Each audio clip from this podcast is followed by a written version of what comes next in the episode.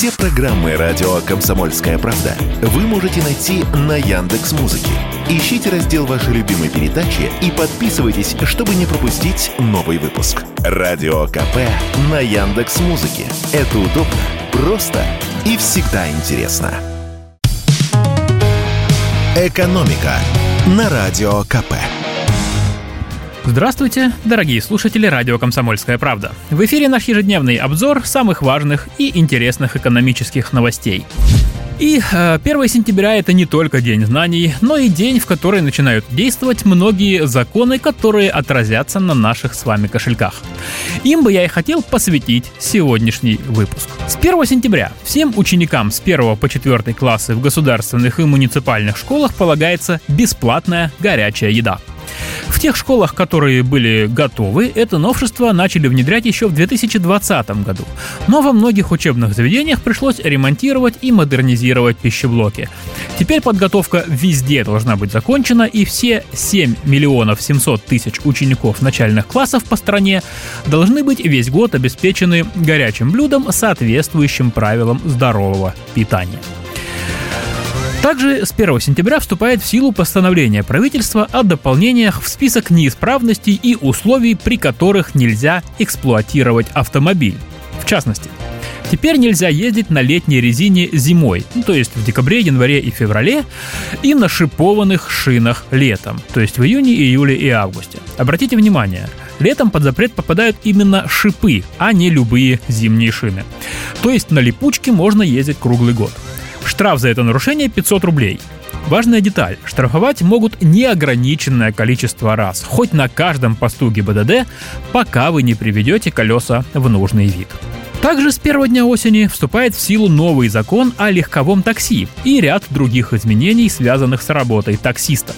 Отныне водителям запрещено работать таксистами, если они накопили больше трех неоплаченных штрафов за нарушение правил дорожного движения, уже дважды в течение года были лишены прав или были судимы за убийство, разбой, грабеж, похищение и другие такие преступления. И эта судимость не снята. Подобное правило уже действует с 1 марта, но в новом законе о такси его прописали еще раз. Все таксисты, включая самозанятых, будут обязаны оформлять ОСАГО по тарифам для перевозчиков. Такой полис стоит в разы дороже, чем автогражданка для обычных автомобилистов. При этом ИП и самозанятые оформляют его за свой счет. Также службам заказа такси запрещено перегружать водителей работой. Отдельно утверждены нормы времени работы и отдыха для самозанятых таксистов. За баранкой с пассажирами не более 40 часов в неделю и 10 часов в сутки. Для контроля за их соблюдением нужно вести специальный журнал или установить в автомобиль тахограф. Это устройство для регистрации скорости, а также режима труда и отдыха шоферов. ИП и самозанятые делают это правильно за свой счет. Как объясняют власти, все это, конечно, для блага пассажиров. Но эксперты опасаются, что в итоге ряды таксистов заметно поредеют за счет тех самых ИП и самозанятых, для которых новые правила чреваты серьезными дополнительными расходами, а услуги оставшихся таксистов обязательно подорожают. Также с сентября изменения ожидают работу аптек. Аптеки получили право не только продавать, но и изготавливать определенные виды лекарств. Например, если конкретному человеку по предписанию врача нужна индивидуальная дозировка. Кроме того, Росздравнадзор ужесточает контроль за продажей рецептурных препаратов.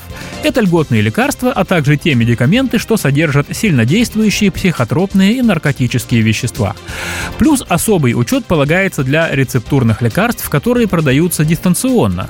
Такой эксперимент идет в Москве, Подмосковье и Белгородской области. Такие медикаменты и раньше без рецепта было сложно купить, а теперь это станет невозможно. И еще одно нововведение – с сентября вводятся новые правила перевозки пассажиров железнодорожным транспортом. Из главных новшеств э, билет теперь можно приобрести по просроченному паспорту в течение еще 90 дней после того, как истек его срок действия. Также в новых правилах закреплен порядок пользования столиком для пассажиров верхних полок. Пассажиры нижних полок обязаны пускать их за столик как минимум на полчаса утром и вечером и на час в обед. Ну а по всем возникающим спорам нужно обращаться к проводнику или начальнику поезда. Экономика на радио КП.